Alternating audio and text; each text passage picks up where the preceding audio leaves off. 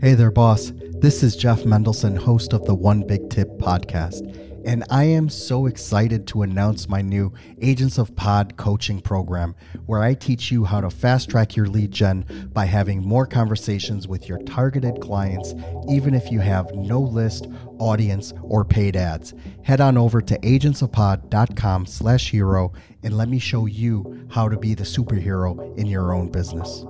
I am also actively seeking guests for this podcast. If you know someone who is currently six figures or more in their business and they have an actionable, tangible, and measurable tip to share, please let them know about it. Just go to onebigtip.com slash guest for information on how to be a guest. I can't wait to hear from you. Let's get started. Hello, everyone. Welcome back. My name is Jeff Mendelson, and this is the One Big Tip podcast. My guest today is Ursula Eysin, founder and CEO of Red Swan, a consulting agency based in Vienna that specializes in developing future scenarios. At Red Swan, Ursula works with people interested in how their current choices can impact their future. Through the scenario thinking process, Ursula forces her clients into the unknown by allowing them to deep dive into the critical uncertainties they may have in their future. She then helps them use creative, out of the box thinking so that they can be ready to face a variety of outcomes. These techniques lend themselves to motivation, focused goals, and hidden visions, so actionable steps can be created and taken. So this is going to be a very, very interesting conversation today. I don't think I've had a guest that delved specifically in, into future outcomes. So Ursula, thank you so much for joining me and welcome to the show. Thank you for having me on. It's a pleasure. So I need to hear all about this, right? First of all, you have a an amazing name for your company, Red Swan. And you you are also doing uh, you know what sounds like pretty amazing work. I imagine that it's it's not so easy to explain to people, you know, in an elevator pitch exactly what it is that you do. I was wondering if you can take a few minutes and fill us in on who you are and how, why you are so amazing. Thank you very much for this very generous in introduction. Wonderful. I sound good on paper. As you mentioned, I'm the founder and CEO of uh, Red Swan, a boutique consultancy based in Vienna, and we are uh, specialized in development of future scenarios. Why are we doing that? Do we really think we can predict the future, something like that? Actually, the contrary is the case. We do not think that we can predict the future, but that we can co create it. So, what we are doing is actually about turning uncertainty into an advantage. And with that, we come to a very difficult topic because let's be honest, people hate uncertainty. But as a matter of fact, since the pandemic started, we are confronted with a lot of uncertainty.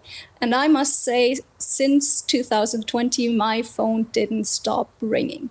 I had so many new clients, so many organizations calling me um, and asking me, don't you have a process for turning uncertainty into an advantage? We really think we should develop develop future scenarios right now because uh, now it's really important to do so and uh, it's actually we are developing good scenarios and we are also developing bad scenarios. And very often i am asked also sometimes by my clients why are there these bad scenarios? Isn't that like you know pessimistic thinking or something like that? And that's also not the case. I think you really need to face reality to create your future. What I really do not want to do is give people false hopes because false hopes can be very detrimental to people. Like, you know, if you say, oh, uh, in two weeks the pandemic will be gone oh next two weeks the pandemic will be gone that really takes a toll on people uh, but if you think okay now we might face even a whole decade of one crisis after the other there are not so many bad things that come, can come your way then. Of course, it's not a very good outlook, but you can prepare for everything. And I think the best way to do so is uh, to know what your specific driving forces are, what the critical uncertainties of the future are for you, what different scenarios could look like to try to really imagine that like a method actor like different scenarios imagine really live in it. And then then you create a lot of awareness. And of course we know awareness is not enough. You have to take action right? So next thing is from all of that what are inspired action steps we can take now? On basis of what we found out and what did we find out actually these driving forces are usually our core values core values and core principles. And I found out that this is very important during a crisis. So many people are really now like tossed around and they t- because they don't have this guideline so i'd like to help them to see that what is important in your business what is important in your life to have that as a beacon of light to guide you through the crisis that is really really interesting and you know part of what comes to mind for me is first of all, how terrible the pandemic has been business wise for some groups of people and how wonderful it has been for others.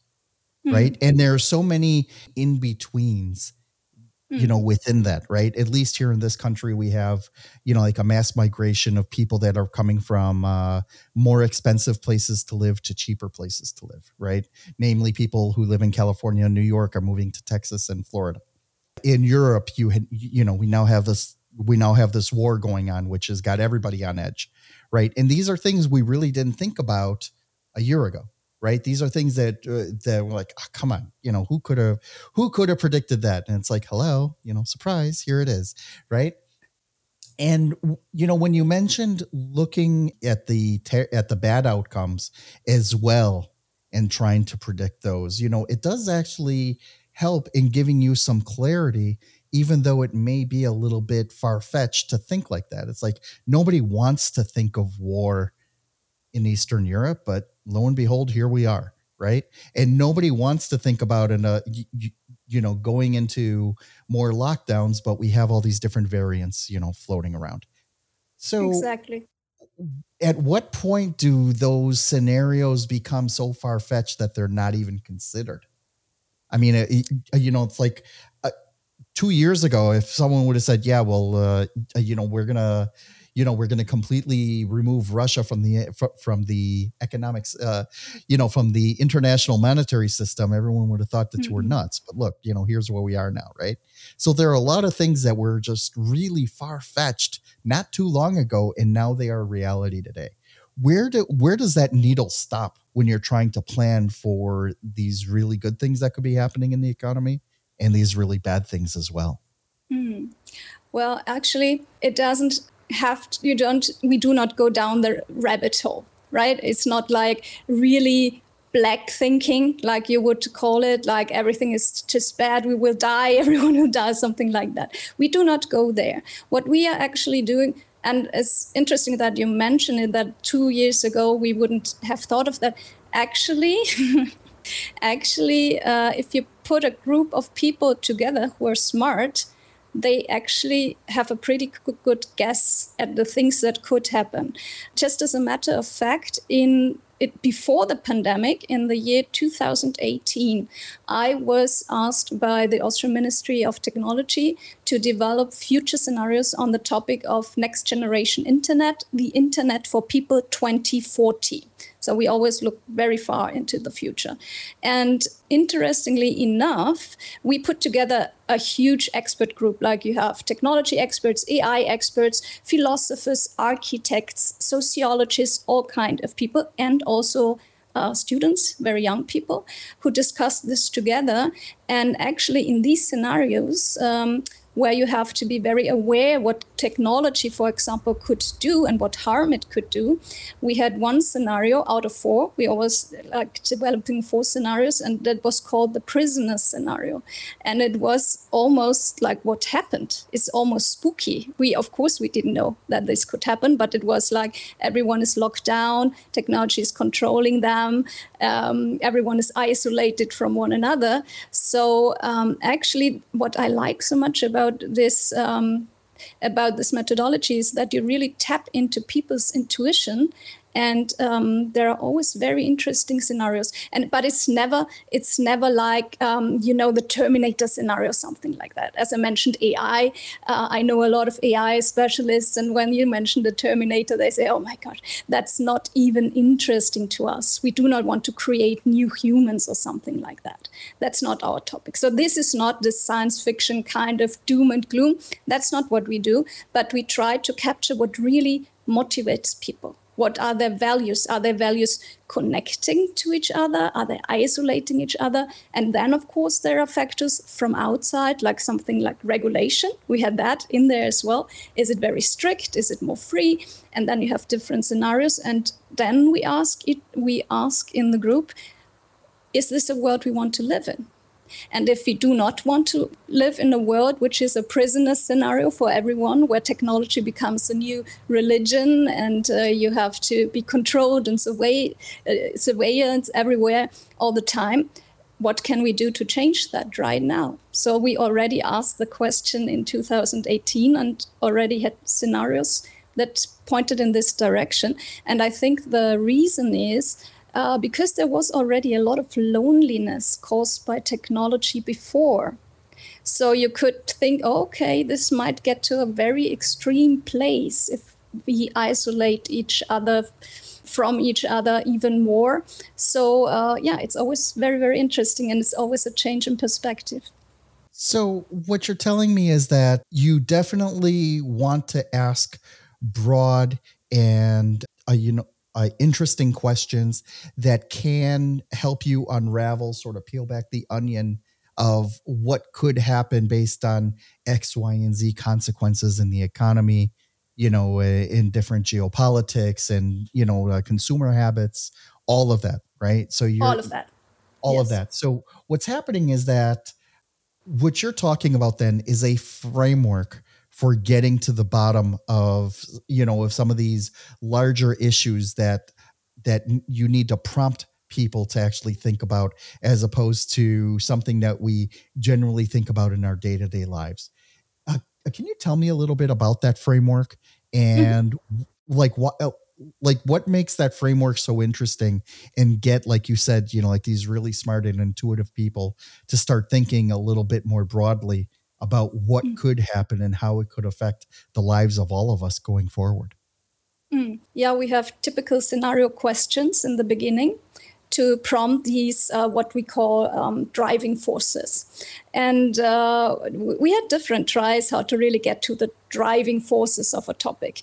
And uh, the not so good way is to directly ask what are the economic driving forces, what are the political driving forces, what are the psychological driving forces, um, etc. Uh, but the far better way, and what we always do, is to ask three questions. Um, they sound very simple, but they're very effective. So the first question is if you could look into the future, what would you like to know? Of this topic, of course. And the second question is if the future unfolded according to your wishes, optimistically but realistically, what would this future look like? And the third question is if the future unfolded in the wrong direction, what would you be worried about? So we discussed that. This is uh, the first questions, and this works really, really well. Also with individual people, because like this, you really come to the core. So it's much better to ask these future questions than to ask, what do you think is the driving force? So this is very, very effective to get to the bottom of that.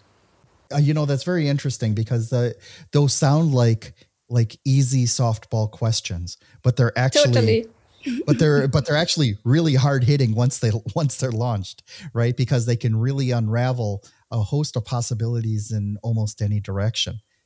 Can you please walk us through a scenario of how you led a company, you know, through these questions and what was the outcome? Like what were they able to figure out? You know, by going through this exercise and trying to future proof their business Mm-hmm. How did they do it, and how did this framework help them? Mm-hmm. I would like to to give a personal example. I also I'm a um, startup mentor, and I also put a lot of startups I want to work with through this process first because I want to check if we are on the same page. And I actually um, also a couple of years ago, before the pandemic, I did this with a startup, um, and uh, I thought we are getting along very well. Uh, then we did this scenario exercise. So we first gather, answer these future questions, gather the driving forces, analyze these to see what are the critical uncertainties of the future, and uh, imagine different scenarios. And uh, maybe a bit um, um, closer to home, how are we doing that? As I said, first we, first we gather the driving forces with the three questions. Then we have something that is called um, an impact uncertainty map. It's a matrix, um, and on the on the one side you have uh, the uncertainty, how certain or uncertain is the development of this driving force, and on the other side you have the impact, how much impact does it have on my question? And if you analyze that, then you have on one side um, certain trends. These are things you can project in the future. Very typically, you have something like demography that doesn't change very much in 50 years. It can if you have migration, but um, for uh, usually demography is a certain trend. Um, also, something um, something like um, uncertainty in the human being existential angst, something like that. These are certainties. You have to deal with, with that. And on the other side, you have the critical uncertainties. And this is actually why I say we turn uncertainty into an advantage because we work with that. You cannot change things you, you shouldn't try to change things you cannot change, right? So we sort them out. They come to one side. It's like more, okay, this is the world we have to deal with, but we will not exhaust ourselves by trying to change it. Like you mentioned do we have more lockdowns? Do we have more regulation etc this will be a certainty. This will not something we should exhaust ourselves to change. But on the other side you have things you can change. Like for a business your relationship to your customers, your relationship to your business partners, how you deal with technology. Do we really want that? Do we really want to close all our our uh, physical businesses, for example, and, and go all online and that kind of stuff? And here is where you can co-create the world you want to live in. So coming back to my example, I did this. So then we took two of the critical uncertainties and formed a scenario cross. It was like basically that it's you take two main dimensions form a cross, and then you have four different scenarios. And one of these scenarios for them, they said, Oh, you know what? This one scenario for us looks like, for us, that's an out of business scenario. And it was, for me, that was a major red flag because for me as an entrepreneur, I don't have an out of business scenario. I would want, maybe I want to pivot uh, maybe I want to do something completely different. But I would never think of I'm out of business. And in the and uh, I immediately know that knew that these guys don't have skin in the game. I would have put all my energy in that, as I always do. I would have invested money and uh, helped them to actually build a consultancy service around their product. And uh, and I would have exhausted myself, but with this little exercise, I knew immediately we're not a good match. What an amazing insight, right? Because just by going through that, you're able to you're able to uncover you know, somewhat of, uh, you know, either hidden motivations or even some, uh, or even gain some insight that you may not have known in the beginning. Like when you're, when you're talking to, you know, a head of a startup, you know, it's like, you know, it's kind of gauche to ask, well, how well funded are you? How much money mm. did you put in? Mm. right? You know, this isn't Shark Tank, right? So you have to watch these shows, you know, in order to ask these questions. You know, a lot of time, a, a, lot of times, you know, when people invest in these incredible startups, sometimes they don't even know enough questions to ask, right? When you look yes. at the Elizabeth Holmes uh, fiasco with Theranos, right?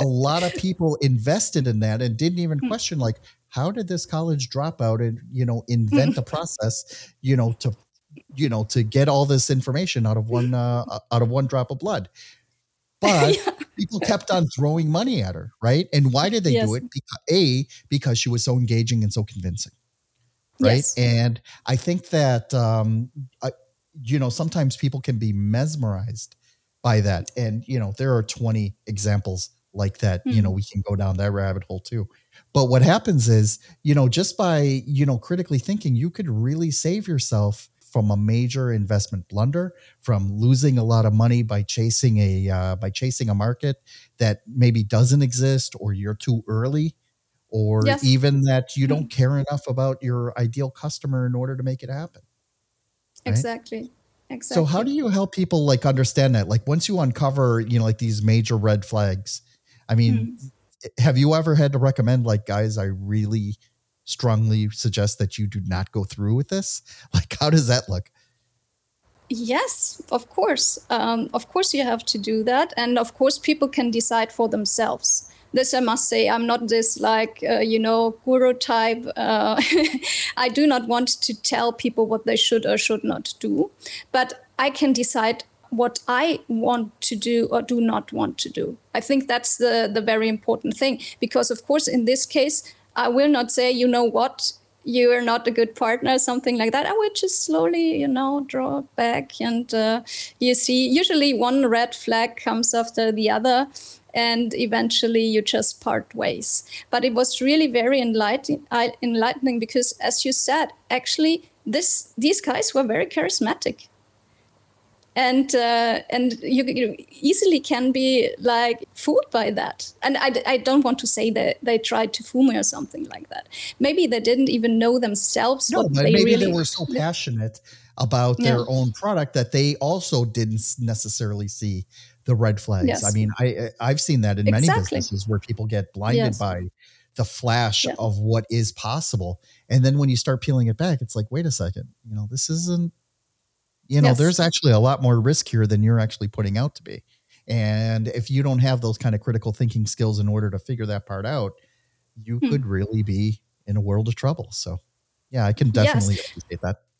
Yes, and um, um you, uh, I think the moment you see the risk, you can uh, consciously decide if you want to take it. You might still decide to take it, but in this, uh, but then you know, okay, it's a risk, it's risky, and I want to take this risk, but in a conscious way, not in a subconscious way, as you do as you do before. And this is, um, I think, it's really very good, as you mentioned. Some people are very charismatic and good for them good for them but as this process is quite analytical maybe also i didn't mention where it comes from it was actually invented in the 1940s by the us air force for strategic planning and uh, what did they want to know the most um, important question for them what will the enemy do and uh, they just thought, well, that's a major uncertainty. We just cannot know. And we cannot plan only for one certain trend, like this will happen. Uh, this will be at our demise. So let's think of different kind of scenarios. And this is also something um, I think that's very typical for the whole process. We very often uh, do scenarios on very technological topics but very it's always always human behavior which is the biggest uncertainty. And it was for in this process from the very beginning we just don't know. People are unpredictable and you cannot and should not try to control them. Just think of creative ways how you could imagine how they would act or something like that so, and then uh, in uh, in the 1960s, this process was famously adapted by the oil company Royal Dutch Shell, and they were very successful with that. They were able to skyrocket from a rather weak market position to number two of the top oil companies in the world, and they are doing that since then always, all the time, all the time. And uh, they always also had great success with kind of predicting uh, what happened in the Soviet Union with the fall of the Iron Curtain. And uh, this is very nice story. In this case, they, they always presented their scenarios also to politicians, governmental organizations. And the Shell team presented their, they called it the greening of Russia scenarios uh, to the CIA. And the boss of the CIA laughed at them. It was like in the beginning of the 1980s, and he was like, You guys, I mean, we are the strongest um, most prolific intelligence service in the world. You just don't have the data. You don't have. You don't know what we know. Well, lo and behold, they were right about that, and uh, he apologized. And then he said, "But come on, guys, how, how can that happen? I mean, we are the CIA. How did you prepare for that? And we did not. And they said, well, we didn't predict it. This was even, we had different scenarios. We asked different questions and we had different scenarios and we prepared for all of them. We also didn't think that this would be the most likely scenario in our portfolio. Uh, so this is so this is how that works. Amazing. What an amazing insight. Thank you so much for sharing that. Uh, Ursula, can you please let everyone know how they can uh, reach out, uh, get to know your agency a little bit more, and how they can reach out to you directly? Yeah, thank you very much for this opportunity. My website is www.redswan.at. You can find me there. I recently also uh, started a Substack, which is called Code Red by Red Swan.substack.com. I would be thrilled if you would follow me there. And I have a little giveaway for you.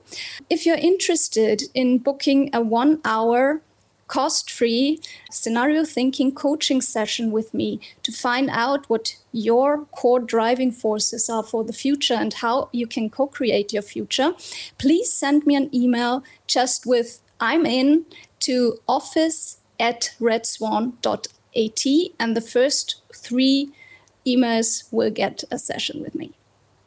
Amazing. Ursula, thank you so much for that.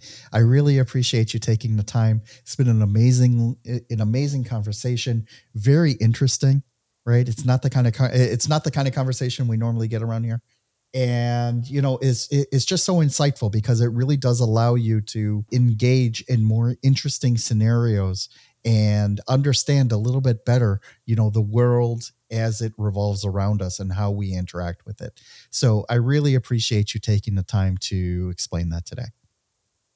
It was my pleasure. Thank you very much. Thank you so much for listening to the One Big Tip podcast. If you're a six to eight figure entrepreneur, business coach, or speaker who would like to be on this show, we need to talk. The audience for this podcast is hungry for experts and professionals who want to share their knowledge with this world. So, if you're ready to share your actionable and measurable one big tip, please go to onebigtip.com slash guest and let's get your story out there. I am also crazy excited to announce my new Agents of Pod coaching program. With this program, I show busy entrepreneurs the strategies that I use to have warm conversations with my dream clients, keep my calendar book solid, and consistently have potential clients at the ready, all anxiously waiting to speak with me every single week. Head on over to agentsofpod.com slash hero and let me show you how to be the superhero in your business today. Lastly, I have a huge ask for you. Could you please share this with your audience on social media? The stories and connections that I make on this podcast have helped thousands of people, sometimes in the most profound ways. And you never know if your small action today will be the one that kickstarts your friend, a family member, or even yourself into taking massive action and starting the next multi million dollar business. It'll be your way of just paying it forward. My name is Jeff Mendelson. You can find me on all the major social channels like LinkedIn, Instagram, and Facebook. Thank you so much for listening.